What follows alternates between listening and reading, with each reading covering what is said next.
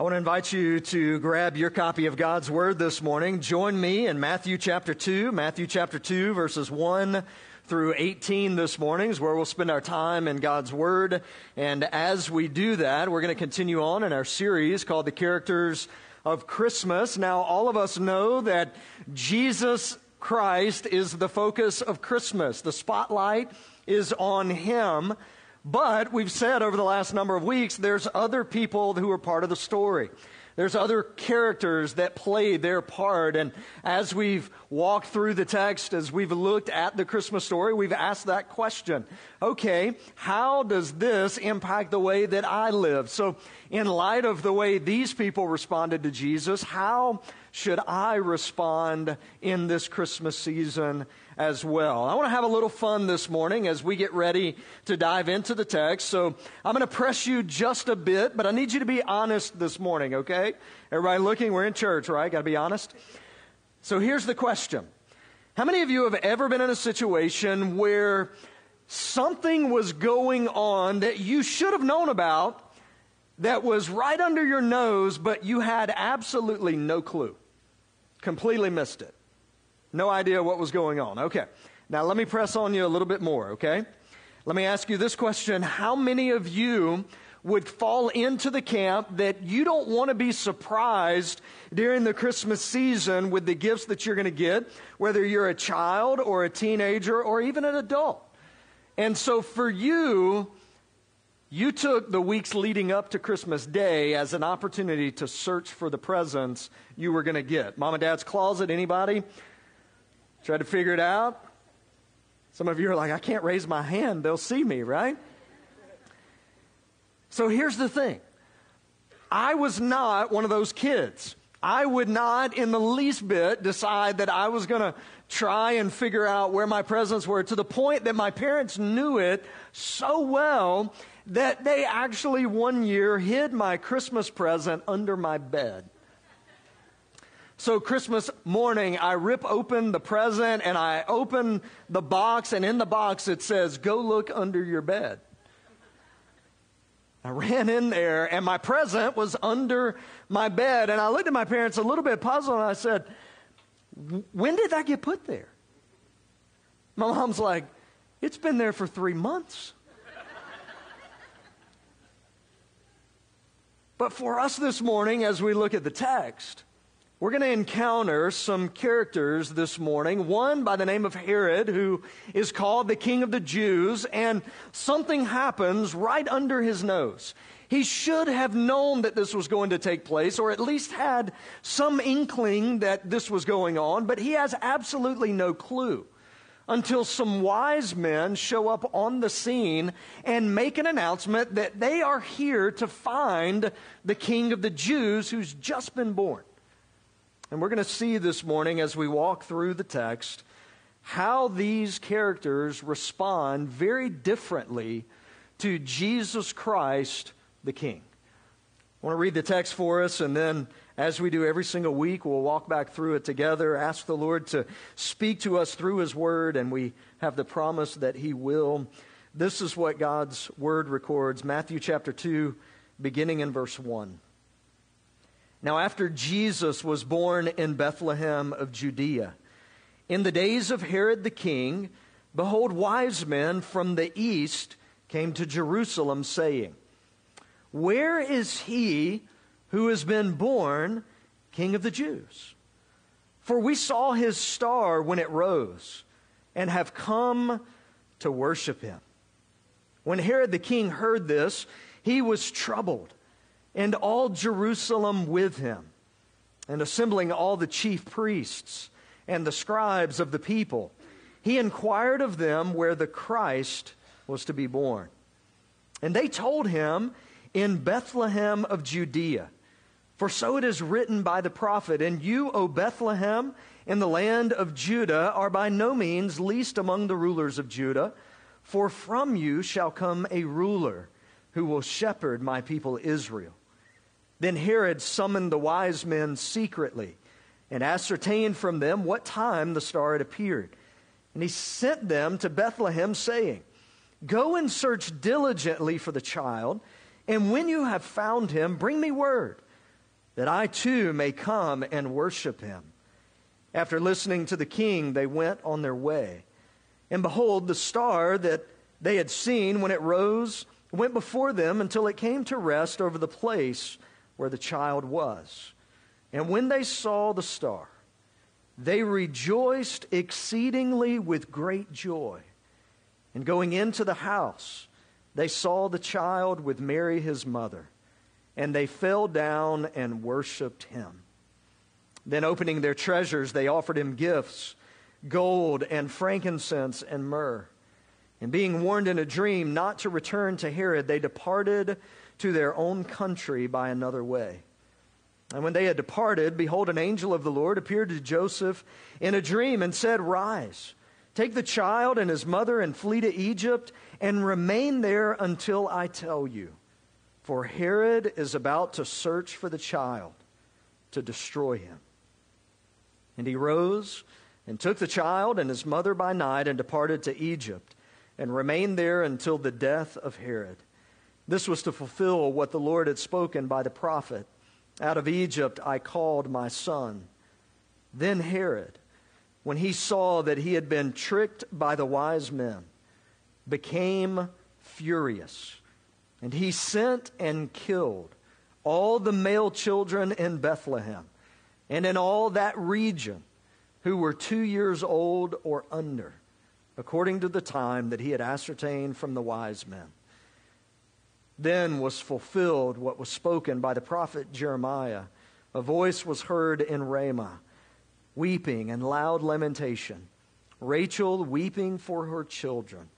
She refused to be comforted because they are no more. Father, we ask this morning that you would open our eyes that we would be able to see, that you would open our ears that we would be able to hear, and that you would open our hearts and our minds that we would be ready to respond to your word and to your spirit. We ask all of this in Jesus' name. And everyone said, amen. Over the last couple of weeks, we've been looking at the characters of Christmas. Week one, we focused in on Zechariah and Elizabeth and John, who we said were preparing the way for Jesus to come and change lives. And we said for ourselves that the question is, before us, will we do the same thing? Will we prepare the way for people to meet Jesus? And then last week, we looked at Joseph and Mary, and we saw the angel come and say to them, "Prepare your hearts for Jesus to come and to dwell with you, to change lives through your sacrifice, raising him as your son." And we ask the question of ourselves, are we preparing our hearts for Jesus to change us so that he can use us to change others for his glory? And this morning, the question is before us. How will we respond to Jesus as King? How will we respond to Jesus as King? If you're taking notes this morning, I want you to write down this main idea that'll frame our time together as we walk back through Matthew chapter 2, verses 1 through 18. We have the opportunity every single day,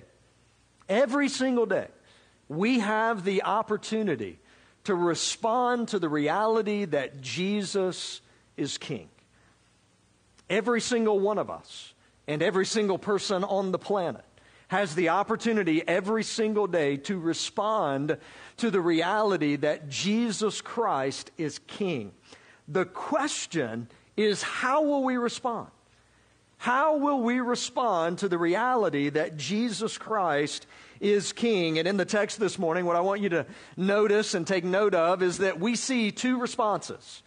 We see the response of the wise men, and we see the response of Herod, both of them to Jesus as King. And as we take note this morning of the first part of chapter 2, we're going to focus in on the wise men and their response to Jesus as King. And as we do that, I want you to notice that they submitted to Jesus' rule and his reign. Let's look at the text, verse 1 of chapter 2. It says, "After Jesus was born." So Leading up to this sermon, we have been looking at things going on prior to Jesus' birth. John, Elizabeth, Zechariah, prior to Jesus' birth. Joseph and Mary prior to Jesus' birth. But we see this morning in the text, we're looking at after Jesus was born. And best estimates, as we'll see in the text this morning, we're looking at somewhere close to 2 years after Jesus has been born. And so as we read through the text, I want you to keep that in mind, that that's kind of the timeline that we're looking at, that this story takes place, but it is still part of the Christmas story. It's still part of Jesus coming to this earth as a baby in a manger in Bethlehem, the response that we see here. After Jesus was born in Bethlehem of Judea, in the days of Herod the king. Pause for just a second. Who is Herod? We're going to find out a little bit more about him later on, but just for fun, Herod is the Grinch of the story. Herod's not a nice guy. Herod is not a good guy. In fact, Herod is a terrible ruler, a terrible king, and he's incredibly paranoid. He is constantly looking behind his back as he's ruling over the Jews in this region, and he is trying to do everything he can to keep himself in power. He doesn't want anyone else to rule, so much so that he even murders 4 of his sons so that they can't take over the kingdom. He murders a wife in the midst as well. So he is not a nice guy. You say he's a Grinch. It's a little more graphic than that. He is doing everything he can to maintain power through threat, through cunning, through bribes. He's doing all of that. That is the Herod that we're talking about here. But the text says, "Behold, wise men from the east came to Jerusalem, saying, 'Where is he who has been born the King of the Jews?'" These wise men who came from the east, they were no doubt a delegation that were coming on behalf of some other ruler. They were familiar with the Old Testament scriptures. They are coming. Their question as they head into Herod's palace is, "Where is the King of the Jews who's just been born?" Do you see the problem? Herod is the king of the Jews. Their question, "Where is the King of the Jews who's just been born?" You imagine Herod's thoughts here. What do you mean? I'm the King of the Jews. Do you know who I am? Do you know what my role is? This is my palace that you are standing in. How dare you come in and ask, "Where is the King of the Jews who's just been born?" Because here I am. Got to know in this moment that Herod's wheels in his mind begin turning. And so Herod continues listening, and this is what they say. "We saw his star," that is the King of the Jews who's just been born, "we saw his star when it rose and have come," notice this, "to worship him." The desire of these wise men coming to seek the King of the Jews who's just been born is to worship him. Now think again, what must Herod be thinking? Well, if there's any king who deserves to be worshiped as King of the Jews, it's not some baby, it's me. But at this point in time, Herod doesn't show his cards. Notice in verse 3, "When Herod the king heard this, he was troubled, and all Jerusalem with him." I don't know if you've heard the phrase, "If mama ain't happy, ain't nobody happy." If Herod ain't happy, ain't nobody happy.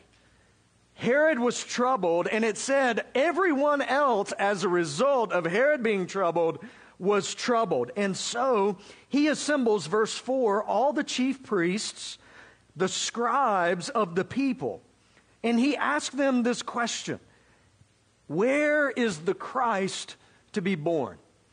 So Herod is familiar enough with the Old Testament scriptures to know who to call when he doesn't know what's going on, religiously speaking, in the context of the Jewish people. And he calls the scribes together and he says to them, "Hey, these wise men have come from the east and they say the Messiah, the King of the Jews, has been born, and we need to figure out what's going on with this.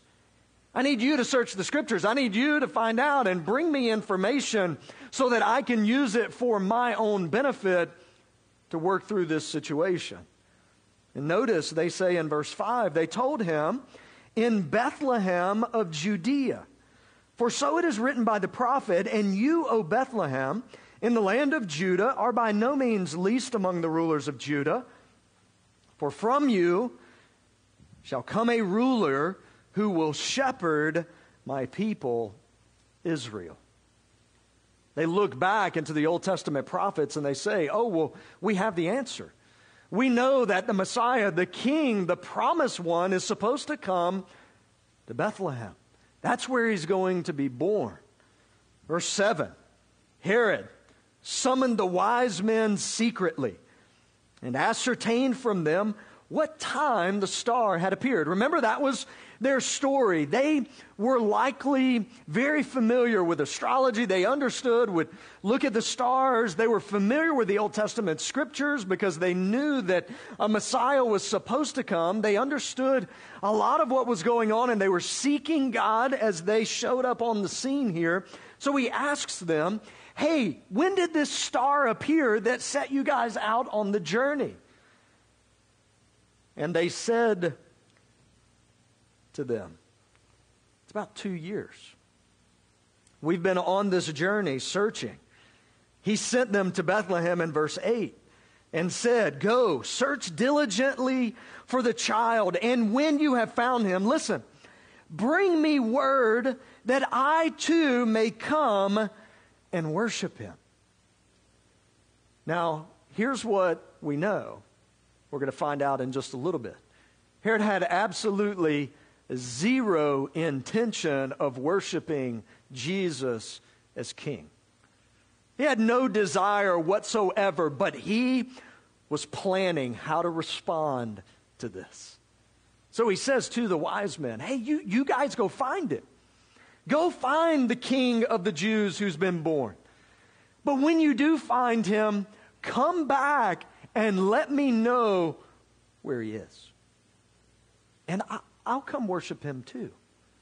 So we see here at this point in time, in verse 9, after listening to the king, they went on their way. And behold, the star that they had seen when it rose went before them until it came to rest over the place where the child was. And when they saw the star, they rejoiced exceedingly with great joy. Listen to verse 11. And going into the house, they saw the child. They see Jesus in the house with Mary his mother, and they fell down and they worshiped him. These wise men have been on a journey searching for the King of the Jews, searching for the Messiah in an effort to worship him, and that's exactly what they do when they find him.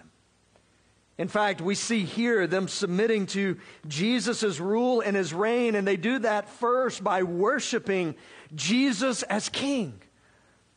Notice these are prominent men. These are wealthy men who've been sent by likely another king to find who this King of the Jews is, and they come onto the scene. They see Jesus, and they hit their knees, and they worship him. I want to say to you this morning that for us, as we think about how we are going to respond to the reality that Jesus Christ is king, if we are willing to submit to his rule and his reign, it begins first on our knees in worship before him. You may have come in this morning, and for you, you've never taken the step of trusting in Jesus Christ as your Savior, honoring Him as King and Lord of your life. I want you to notice that the response that these wise men demonstrate is the response that we all should demonstrate before Jesus as King.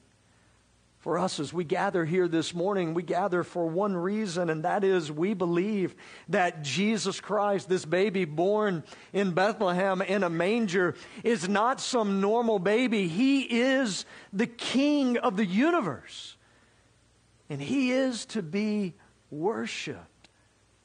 And He offers to you and He offers to me salvation through His life, His death, and His resurrection. The greatest Christmas gift that has ever been given is Jesus Christ and salvation through Him.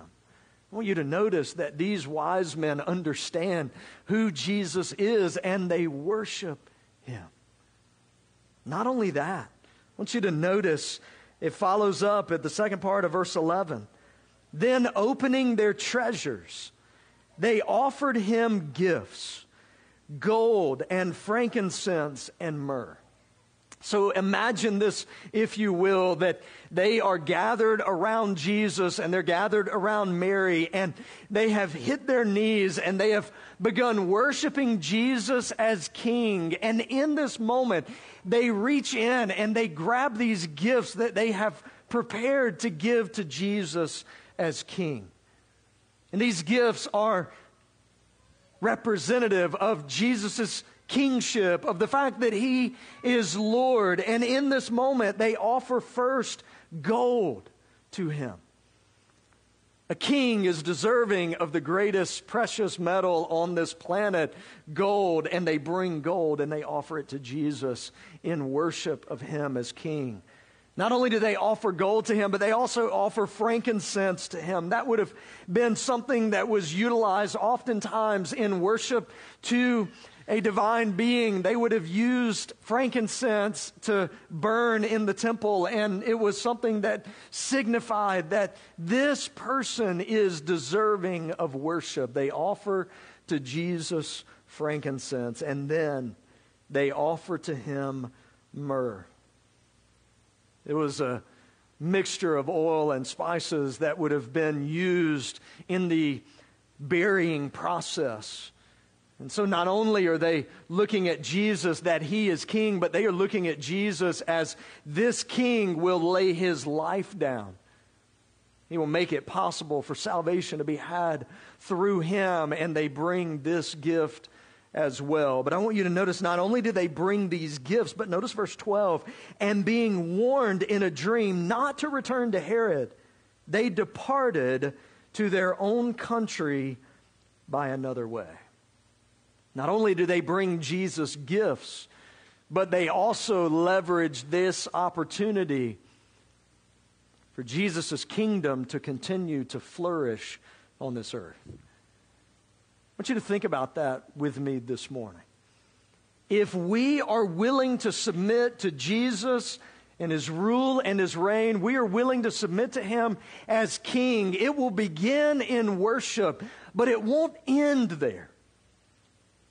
It will also include utilizing everything that we have to further His kingdom. I want you to think about that in relation to your life. How can you and how can I utilize everything we have to further His kingdom? What does it look like for us to utilize our money to further God's kingdom? What does it look like for us to utilize our time to further God's kingdom? What does it look like for us to utilize our resources to further God's kingdom, our gifts to further God's kingdom, our relationships to further God's kingdom? See, the reality is, if we're willing to submit to Jesus as King, it will begin on our knees in worship to Him, but it won't stop there. It will include every aspect of our lives being turned over to Him and saying, how can I leverage what I have and who I am to further your kingdom? You know, one of the great opportunities that you and I have as followers of Jesus, the Scripture tells us, is laying up treasures for ourselves, not on the earth, but treasures in heaven, where moth and rust don't destroy, where thieves don't break in and steal. For us, we utilize all that we have and all that we are to lay up treasures, to make an impact for Jesus and His kingdom, to worship Him as King, and to offer our lives as an act of sacrifice in obedience to Him. We see that here with the wise men. We see these characters play that part. You know, it'd be great if we could just stop there and go, let's all do that and go home, right? But I want you to take notice that the story doesn't stop there. In fact, we see that the wise men submit to Jesus' rule and His reign, but as we continue on in the text, we're going to see that Herod is scheming against Jesus' rule and His reign. And those are the two options. We either submit to Jesus' rule and reign, or we scheme against Jesus' rule and His reign. Verse 13, when they had departed, that's the wise men, behold, an angel of the Lord appeared to Joseph in a dream and said, rise, take the child and his mother and flee to Egypt and remain there until I tell you. Notice what he says. For Herod is about to search for the child to destroy him. He rose and he took the child and his mother by night and departed to Egypt and remained there until the death of Herod. And this was to fulfill what the Lord had spoken by the prophet. Out of Egypt I called my son. Notice verse 16. Then Herod, when he saw that he had been tricked by the wise men, became furious. Why? Why did Herod become furious in this moment? Because he had zero intention of following the example of the wise men and worshiping Jesus. He had zero intention to do that. He was mad because now he doesn't know where Jesus is. He doesn't know the home that Jesus is staying in. He doesn't know where to go to search out and to destroy this child. He is absolutely furious. You see, the reality is Herod had already rejected Jesus as king. Herod had already rejected Jesus as king. And you may be here this morning, and that's where you sit today. You've not fallen on your knees in worship and received Jesus as king. For you this morning, you are sitting in a spot where you have rejected, up until this point, Jesus as king. I want you to notice what Herod does after, in his heart, already rejecting Jesus as king. It says he sent and killed all the male children in Bethlehem and in all that region who were 2 years old or under, according to the time that he had ascertained from the wise men. Herod, in his heart, had rejected Jesus as king, and he utilized every resource at his disposal, unlike the wise men who sought to further Jesus' kingdom. He used every asset that he had to hinder Jesus' kingdom. In fact, it says that he committed infanticide. Think about that. He went into this area of Bethlehem and in the surrounding regions around, and every male child that was 2 years old or younger, he had them murdered. All in an effort not to submit to Jesus as king. You look and you say, Pastor, are you telling me that if I'm sitting in a spot right now of having rejected Jesus as king, never submitting to him and receiving salvation that he offers to me, are you saying that that's where I'm sitting? That's exactly where you're sitting. You say, man, that seems harsh. I'm not murdering babies. I'm not carrying it out as far as Herod did. But here's the reality. In your heart, you are doing the exact same thing. You have set yourself up as king of your life. And you are utilizing every resource at your disposal to maintain yourself as king of your life. And I want you to notice that that is a dangerous place to be this morning. Why is it a dangerous place to be? Because Jesus Christ is king whether you want him to be or not. He may not yet be king of your life, but he is the king of the universe. One of the great pictures that we see Paul paint for us is that in the end we have assurance that Jesus Christ will rule and will reign from now for all eternity. And Paul says this, every single knee will bow and every single tongue will confess that Jesus Christ is Lord, that he is king to the glory of God the Father. At this point in time, the reality for every single one of us is that we have either declared that already in our lives or we've not. We've either submitted to Jesus as king or we've not. And I want you to know this morning that one day, every single person, even against their will bow the knee and worship Jesus as king.